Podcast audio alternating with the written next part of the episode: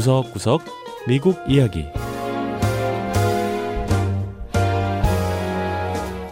미국 곳곳의 다양한 모습과 진솔한 미국인의 이야기를 전해드리는 구석구석 미국 이야기 김현숙입니다. 신종 코로나 바이러스 시대 마스크는 필수품이 됐습니다. 마스크만 제대로 써도 바이러스 확산을 크게 줄일 수가 있다고 하죠. 하지만 귀가 들리지 않아 상대방의 표정이나 입모양에 의존했던 청각장애인들은 마스크를 씀으로써 의사소통에 큰 어려움을 겪게 되는데요. 이들을 위한 특수 마스크가 주목받고 있다고 합니다.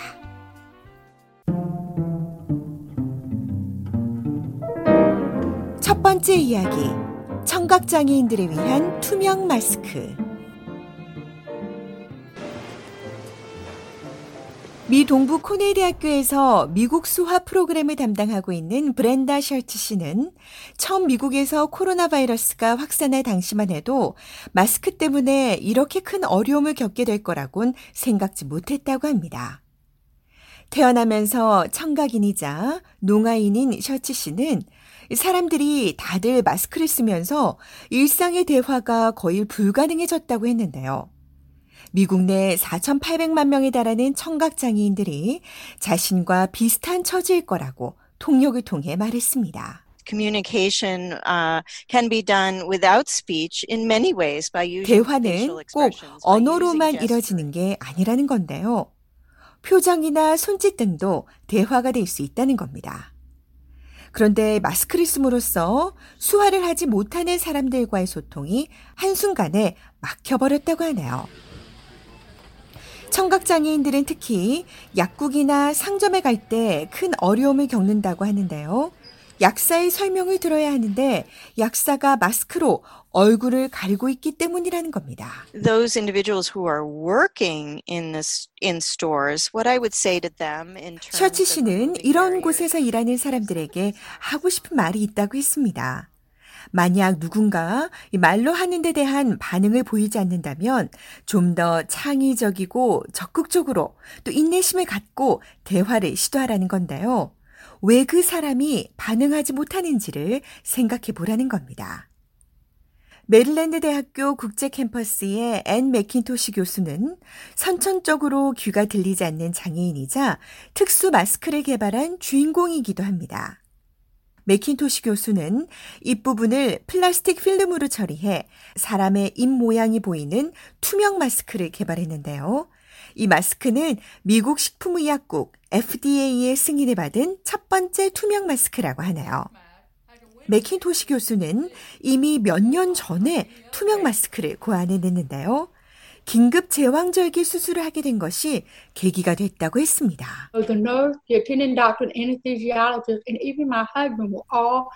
수술실의 간호사와 의사, 마취과 의사, 그리고 남편까지 수술복으로 중무장을 하고는 얼굴에 마스크까지 하고 있었던 건데요. 이들의 입술을 읽을 수 없다 보니 지시하는 말에도 전혀 따를 수가 없었다고 합니다. 자, 그래서 탄생한 이 투명 마스크는 입 부분에 자그마한 투명 창이 있어서 사람들의 입 모양을 읽을 수도 있고 표정이나 감정까지도 읽는 게 가능하다고 하네요. 이 맥킨토시 교수는 그러니까 이 투명 마스크는 코로나 사태 이전부터 병원에서 꼭 필요한 용품이었다는 건데요. 하지만 이 코로나 사태로 청각 장애인들의 상황이 더 나빠졌다고 했습니다. You could have an, uh, an infant, a newborn there for several days, weeks, or even months. 갓 태어난 아기들 또는 태어난 지 몇 개월이 안 된 아기들 가운데 사람의 미소를 한 번도 못 본 아이들이 있다는 겁니다. 모두가 마스크를 쓰고 생활하기 때문이란 건데요. 이런 현상은 아기들이 다른 사람과의 유대감을 갖는데 분명히 영향을 줄 것이라고 우려했습니다. 세계보건기구 WHO에 따르면 전 세계 인구의 약 5%에 해당하는 4억 6,600만 명이 청각장애를 갖고 있는데요. 코로나 사태로 모두가 얼굴을 가리고 있는 요즘, 투명 마스크는 이들에게 더없이 소중한 소통의 창이 되고 있습니다.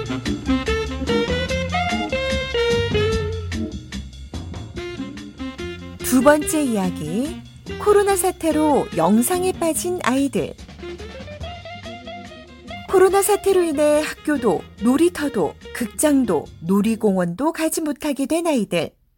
아이들의 부모들조차 집에서 일하는 재택근무를 하는 경우가 많다 보니 아이들의 유일한 오락거리는 바로 스마트폰이나 태블릿, 즉, 이 판형 컴퓨터 같은 전자기기가 됐습니다.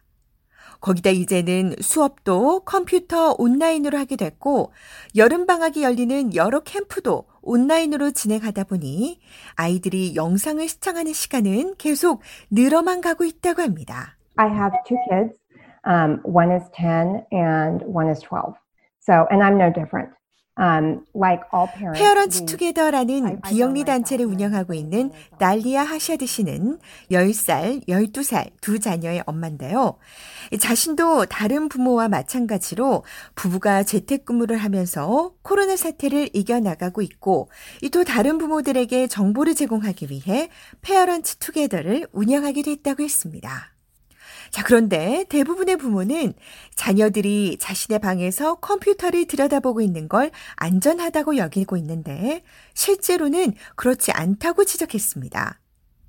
페어런츠 투게더가 3천여 명의 부모들을 상대로 여름 동안 자녀들의 영상 시청 시간에 관한 설문 조사를 진행했다는데요. It turned out that, you know, from the parents we surveyed, where 8% 응답자의 8%가 이 자녀들이 하루에 6시간 이상 영상을 시청하게 한다고 답했다며 영상 시청 시간이 500% 이상 증가한 것이라고 지적했습니다.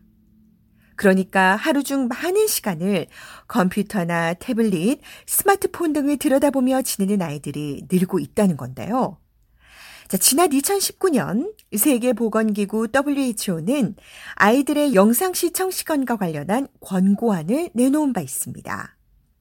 신생아의 경우 영상 시간이 아예 없어야 한다고 권고했는데요. 하지만 실상은 이와 다르다고 합니다. 미국의 아이들은 하루 평균 40분을 전자기기 앞에서 보내는 것으로 나타났고요. 또 WHO는 2살에서 5살은 하루에 1시간 이상 시청하지 말 것을 권고했지만 실제로는 영상 시간이 권고안의 2배를 기록하고 있다고 합니다. 미 동부 어썸션 대학의 제임스 랭 교수는 디지털 기기가 아이들에게 미치는 영향에 관해 연구 중인데요. 다섯 명의 자녀가 있는 부모이기도 한 랭 교수는 아직까지는 너무 염려할 상황이 아니라고 했습니다.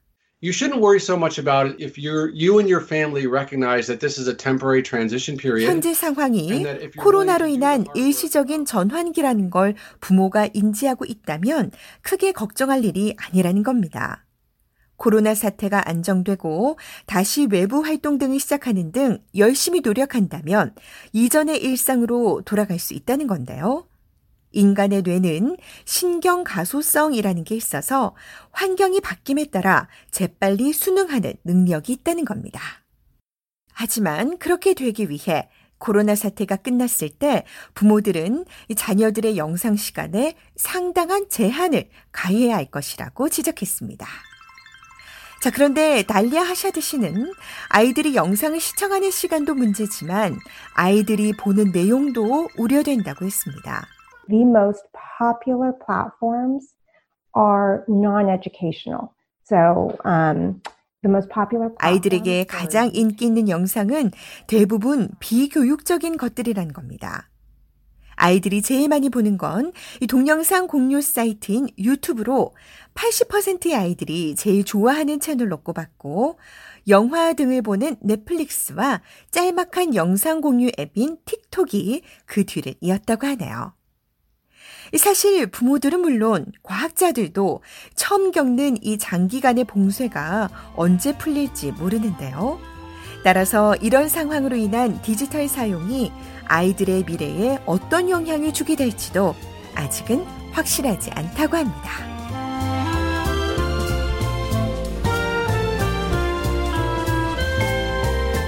네, 구석구석 미국 이야기. 다음 주에는 미국의 또 다른 곳에 숨어 있는 이야기와 함께 다시 찾아오겠습니다. 함께 해주신 여러분, 고맙습니다.